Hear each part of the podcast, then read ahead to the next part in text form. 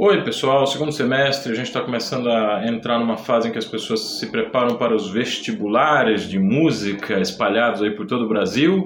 Eu achei que fosse interessante que a gente tivesse um vídeo no canal para comentar esse aspecto específico, vestibulares é, para violonistas, né? As universidades, o que, que elas podem oferecer, como é que elas estão estruturadas, é, como escolher um curso de graduação sob medida para você, se você realmente está interessado em fazer uma graduação em violão ou se de repente é um interesse passageiro que não, te, é, não vai te levar muito longe. Talvez seja interessante pensar em alguma outra opção profissional, mas eu vou partir do princípio que todo mundo que está aqui no canal acompanhando deseja realmente seguir a profissão ou, ou, e está aí é, às voltas com esse dilema, né? Qual graduação escolher, qual universidade escolher, tá bem? Vamos conversar um pouquinho sobre isso.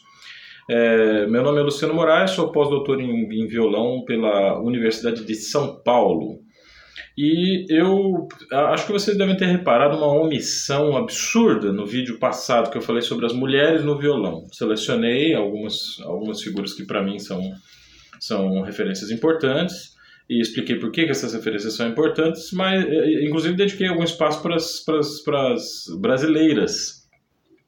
E já antecipando a mostra para cordas dedilhadas, que vai ser agora dia dois, três e quatro, em homenagem à violonista Mayara Amaral, e que conta com uma programação só, é, é, assim, só temos mulheres tocando, dando aulas e palestras a respeito do violão. Vai ser uma oportunidade ímpar da gente conferir a programação, da gente conferir a produção dessas, né, dessas excelentes violonistas.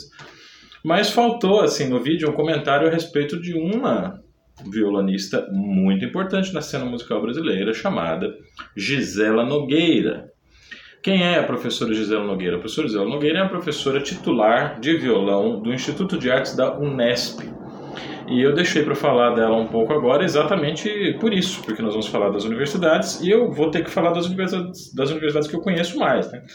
É, e eu tive a oportunidade de trabalhar na Unesp durante quatro anos como professor substituto e por isso conheço bem o, a, a linha de trabalho da professora Gisela Nogueira, o que ela pensa a respeito do violão e da música, e a meu ver a forma como ela estruturou o curso na Unesp apresenta algumas é, surpresas muito interessantes e, e alguns aspectos que são cruciais quando a gente fala de formação musical, tá? Ah, bom, a Gi, o, o, ela... trabalha na Unesp faz bastante tempo, ela foi colega do professor Giacomo Bartoloni, durante muitos anos foram a, a dobradinha Gigi, Giacomo Bartoloni e Gisela Nogueira, eram os responsáveis pela formação dos violonistas no Instituto de Artes. O, o curso tem uma peculiaridade, uma peculiaridade bastante interessante, ele, o primeiro ano era feito é, com o Giacomo Bartoloni, né, que era o, o violonista carlevariano, né, o cara que é o sujeito da técnica, que compreende ali os aspectos principais é, da formação de base. Ele fazia uma, uma, uma, uma revisão dessa formação básica, né? O professor Giacomo Bartoloni é um aluno do Henrique Pinto, foi um aluno do Abel Carlevaro, é uma espécie de irmão em formação do professor Edelton Blenen, que é meu professor, né? Por isso que eu chamo o Giacomo Bartoloni de meu tio, né? ele, ele realmente é uma pessoa que faz, faz parte do meu sistema de referências a respeito do que, do que é ser um violonista, do que é compor para violão, que o Giacomo também compõe. E no segundo ano, o pessoal, os alunos da Unesp eram simplesmente transferidos para a classe da Gisela Nogueira, que trabalhava, então, música barroca com os alunos. O professor Giacomo, como fazia a revisão do trabalho de base, ele trabalhava principalmente repertório clássico. E o barroco, então, ficava com a Gisela Nogueira. No terceiro ano, os alunos voltavam para o Giacomo Bartoloni, onde eles trabalhavam uma parte do repertório segoviano, uma parte do repertório clássico do século vinte e a música contemporânea. Sendo o Giacomo compositor também, era interessante que ele cuidasse dessa, dessa parte. E no quarto ano, os alunos meio que faziam meio que o que eles queriam, mas era natural que voltassem para a Gisela, para a professora Gisela, porque a Gisela tem uma experiência como... É, solista de orquestra, ela trabalha muito com música de câmara, ela, além do violão de seis cordas, ela toca também a, a guitarra, de, a viola de arame, né, que é um instrumento de, derivado, aí, uma mistura de propostas instrumentais brasileiras e europeias, ela tem um pé na música antiga, e ela foi é, uma violonista que trabalhou com o professor Achille Picchi, por exemplo, tocando as, as danças do concertantes do Léo Brauer, e foi a ela que o professor Achille Picchi de, dedicou seu concerto para violão e orquestra. Então é uma pessoa que tem uma vivência musical nessa área que poderia, então, assumir essa parte da, da formação dos alunos. Não existe isso em lugar algum do mundo. A maioria das universidades que contam com mais de um professor no instrumento, geralmente os alunos escolhem um e seguem com ele o resto da vida. Eu acho isso, é, eu, eu vejo muitas vantagens nesse sistema de, de ensino, mas eu tenho que reconhecer que a possibilidade de você conhecer pontos de vista diferentes é bastante apetitosa. Talvez mais interessante ainda do que se a gente fixar o... A, assim, a nossa formação em um único professor, né? Chega um momento da nossa formação, assim, até eu que sou quase que um, um aluno, até hoje me considero aluno do Edelton, mas houve um período da minha formação que eu senti necessidade de buscar contato com outros professores, né? Então eu acho que é interessante que a universidade forneça isso numa perspectiva de que a universidade precisa formar adultos, músicos adultos. E o período para você seguir a formação com um único professor, que se torna uma espécie de tio, se torna uma espécie de pai, né? Ela, ela fica realmente ao conservatório. É, depende, todas as formas de pensar a formação dependem muito da maneira de aplicar. Então, um curso como esse da Unesp, estruturado dessa maneira, ele pode ser assim desastroso se ele for mal aplicado. Mas vocês já não viram muitos desastres acontecendo no sistema tradicional também? Professores que às vezes criam séquitos de alunos bitolados na ideia do professor, não sabem pensar para fora da, da, daquilo estritamente que o professor passa. É uma, uma, uma questão que faz a gente pensar, né? De fato, a maneira como a gente aplica o programa é muito mais importante, às vezes, até do que o próprio programa. Como é que é a estrutura de ensino hoje da Unesp? A Unesp, quando eu, quando eu fui aprovado para o primeiro concurso de professor substituto, eu segui estritamente o, o que estava predeterminado para o curso de violão. Então, eu, eu pegava os alunos no primeiro ano, fazia a revisão de base, de técnica, e eles tinham que tocar uma peça do repertório clássico, né? Que a Gisela sempre puxava assim, para um nível mais alto possível. Ela queria que os alunos tocassem Opus quinze de Sor, Gran Solo de Sor, o Rondó do Desaguado. Assim, quanto mais complexa fosse a peça, melhor, né? E eu tentava puxar o repertório sempre para trás. Assim, eu queria que os alunos fizessem Carcasse, fizessem os estudos mais simples do Sor, né? Eu queria que eles é, incorporassem repertórios mais numerosos, através dos quais eles poderiam pensar a parte técnica sem grandes exigências, sem, sem que, por exemplo, quando você está trabalhando uma peça como a Grande Ouverture, do Mauro Giuliani, você tem demandas técnicas muito complexas a serem tratadas ali. Numa peça um pouco mais simples, como, por, por exemplo, a sonata, se não me engano, a Opus noventa e dois, número dois, do Giuliani, que está no curso progressivo de violão do Henrique Pinto, ou mesmo a sonata, sei lá, a... A série de estudos de Fernando Sor, por exemplo, até o do Opus trinta e cinco, ou mesmo do Opus sessenta, os estudos finais do Opus sessenta, as peças fáceis, Opus quarenta e quatro. Quando você tem peças de demanda técnica mais singela, você consegue incorporar elementos técnicos de uma forma um pouco mais natural, um pouco mais orgânica. Eu tentava ganhar esse tempo no primeiro ano, e a intenção era que os alunos chegassem no segundo ano aptos, então, a tocar uma suíte barroca inteira. Porque a Gisela trabalhava, é, nessa parte do segundo ano, dois aspectos importantes do período barroco, que é a teoria é, do, do, dos afetos e a questão do, da retórica musical, né? Então, uma coisa parece muito ligada à outra, né? Mas a, a questão da retórica está diretamente ligada ao conhecimento da composição em si e das tarefas que essa composição coloca para a interpretação, né? Essa teoria da, interpreta- da teoria dos afetos. A retórica musical já, já, já diz um pouco mais respeito aos problemas de emissão da mensagem, né? Então, assim, como dizer exatamente essa mensagem, de que maneira deixar claro aquela mensagem que está sendo passada através é, das peças é, do repertório que a gente, que a gente domina, né? Ah, o, o problema do instrumentário também era colocado de uma forma bastante, bastante rigorosa, né? Então a, a Gisela procurava fazer com que os violonistas imitassem o dedilhado de campanela das obras barrocas, porque era assim que soava nos seus originais para alaúde, né?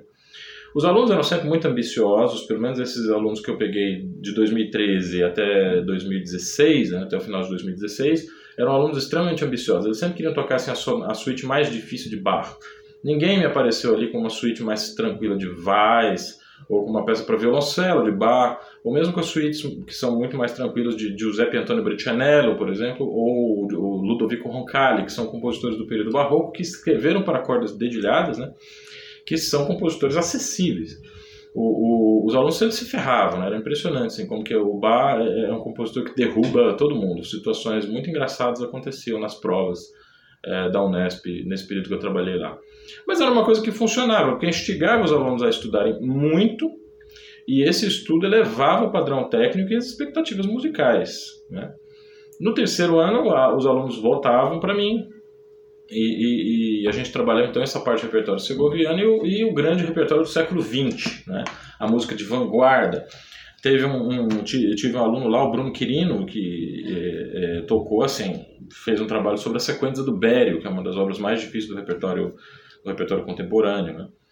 E no quarto ano, então, eles passavam para a, a abordagem do concerto para violão e orquestra.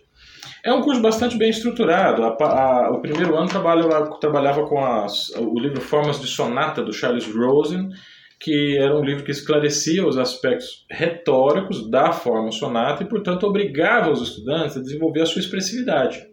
Então, por exemplo, se o primeiro tema ele é, é, tem uma característica mais assertiva e o segundo tema de uma sonata tem uma característica um pouco mais lírica, é necessário que o violonista saiba trabalhar a sua técnica para tocar esses dois temas de, de maneiras diferentes. O caráter desses temas tem que ser tocado de forma contrastante. E, e aí o aluno está sendo preparado para ter variedades expressivas. Quer dizer, é um curso bastante convincente, é uma, é uma intenção assim, de aproximar a teoria da interpretação a uma abordagem prática do repertório violonístico, tá?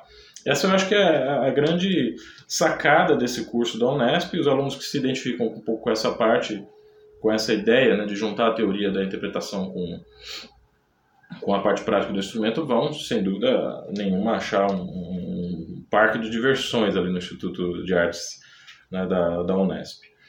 É uma, uma universidade muito bem localizada, fica do lado do metrô Barra Funda, é, perto do, do, do, do centro de São Paulo, e os professores de matérias teóricas são espetaculares. É, Maurício De Bônes, talvez o melhor professor de percepção que eu tenho visto nos últimos quarenta anos. A Lia Tomás, que é uma professora de estética extremamente comprometida com a parte... É, com essa parte do pensamento sobre música, da musicologia. Yara Kasnok, que foi minha chefa no Projeto Guri, é, uma... uma alma maravilhosa, uma pessoa maravilhosa e uma pesquisadora de primeiríssima categoria, super preocupada com as lacunas que os, que os, que os alunos é, apresentam no começo de suas graduações. Graziella Bortz, uma das mais competentes analistas schenkerianas que nós temos no Brasil. Enfim, vocês vão ter contato lá com o Naim Marun, que é um excelente professor de piano, o professor Achille Picchi, que é, ensina um, um curso preparatório para a composição musical também, um músico espetacular. Enfim, posso, poderia falar de cada um desses professores, o professor Abel Rocha, o Fábio Miguel, que, que cuida da parte de, de técnica vocal, né? Que é importantíssima para os violonistas, a técnica vocal, saber cantar, aprender a cantar em coro, é fundamental para os violonistas, tá? E, enfim, eu poderia falar de vários professores outros aqui, com certeza eu estou esquecendo. É, e aqui, para resumir tudo isso que eu teria que dizer, é, vai aqui uma observação a respeito das vantagens em, em estudar em uma universidade pública. A primeira vantagem é que ela é pública. A segunda vantagem é que a atmosfera é muito variada. Você vai ter contato com instrumentistas que dominam outros tipos de instrumento que não o violão, e isso eleva o nível do debate, porque vocês não podem, não vão ficar conversando sobre unha, sobre corda, sobre madeira, que é um assunto muito interessante para nós violonistas, mas em algum momento a gente precisa conversar também sobre estilo, sobre ideia, sobre articulação, fraseado, né? Sobre história da música. É fundamental conversar sobre esses, esses assuntos mais... mais amplos e mais abertos. E o Instituto de Artes da Unesp tem a vantagem que o prédio da, em que são feitas as aulas de música é, tem também os cursos de teatro e de artes plásticas e as pós-graduações em artes visuais, cursos de dança. Então é um ambiente artístico realmente muito diversificado e muito variado. É uma, uma delícia conviver nesse, nesse, nesse espaço, né? Ah, deixa eu ver aqui se tem mais alguma questão. Bom, enfim, todo mundo gosta de falar mal das universidades públicas, mas o sonho de toda a família é ter os alunos, é ter os seus filhos entrando em universidades públicas. Então, U S P, Unesp, Unicamp continuam sendo as universidades de ponta. A, a universidade pública ela é particularmente interessante por causa de uma coisa que praticamente só tem em universidade pública, que é a pesquisa. Eu estou aqui com uma dissertação de mestrado defendido no Instituto de Artes da Unesp, orientado pelo professor Naim Marun. Ah, pensaram que eu só ia falar de dissertações de violão, né? Não, a gente aprende muito lendo dissertações de outros instrumentos. O tema é interessantíssimo. Dedilhado pianístico e suas relações com princípios técnicos musicais. O autor é o Antônio Carlos de Oliveira Júnior. Se estiver assistindo esse vídeo, eu quero cumprimentá-lo pela qualidade desse trabalho. Não é só um trabalho grande, né? Um trabalho quase praticamente para em pé, né? Assim, tem... Vocês me desculpem os desenhos aqui, que a minha filha demanda que a gente utilize os, os versos das dissertações assim, com, com, enfim, com incursões aí ao terreno imaginativo do desenho infantil. Mas a parte em que o autor trabalha com as, as ideias que ele, que ele apresenta a sua pesquisa é realmente impressionante. A, a, a tese básica é de que o dedilhado que o pianista escolhe tem direta relação com o estilo do compositor, com o estilo do período, e é muito interessante que a gente tivesse uma pesquisa assim feita no, no, no, no campo do violão, né? No campo dos instrumentos de cordas dedilhadas. O, o, uma frase rápida aqui da conclusão, né? O dedilhar, inspirado na voz humana, no canto, intenciona as ideias musicais, tornando-se como que prosódia e dicção do pianista, né? Quer dizer, desde as primeiras fontes que o autor analisa, percebe-se uma constante analogia entre a expressão musical do teclado e a do canto. Gente, isso pode ser dito a respeito de Fernando Sor. O Fernando Sor era professor de canto também, sabe? Você não precisa esperar aparecer uma dissertação a respeito desse assunto para entender sobre ele. Já temos uma em outro instrumento, mas temos... É muito difícil aparecer um trabalho com essa qualidade em uma universidade privada, porque a universidade privada volta todas as suas forças para a formação quase que técnica, né? E a pesquisa, eu não conheço assim, pesquisa sendo desenvolvida a sério, a fundo, no nível que é desenvolvida nas universidades públicas. Vocês podem olhar assim, ah, mas eu sou um violonista bitolado, eu quero tocar violão pra caramba, eu não quero saber, né, dessas questões muito abstratas, muito teóricas. Meu filho... A pesquisa tem direta relação com a qualidade da graduação do curso. Professores que fazem pesquisa entram na sala de graduação mais bem nutridos de informação. Eles têm mais tempo para colocar as próprias ideias no papel, eles têm tempo para se interessar pelos assuntos que, pelos quais eles são apaixonados, e isso faz com que o, o, o calor produtivo da universidade aumente. Quer dizer, a gente precisa ter um, uma, uma certa, um certo espaço para produzir a nossa própria pesquisa. E as universidades públicas proporcionam isso aos seus professores, e isso tem um direto impacto na qualidade da graduação. Então, não ignorem a questão da pesquisa.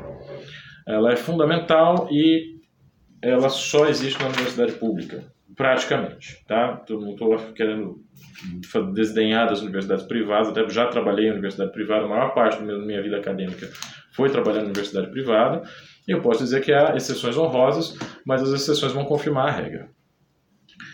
Ah, muito bem, eu acho que era isso que eu tinha para dizer.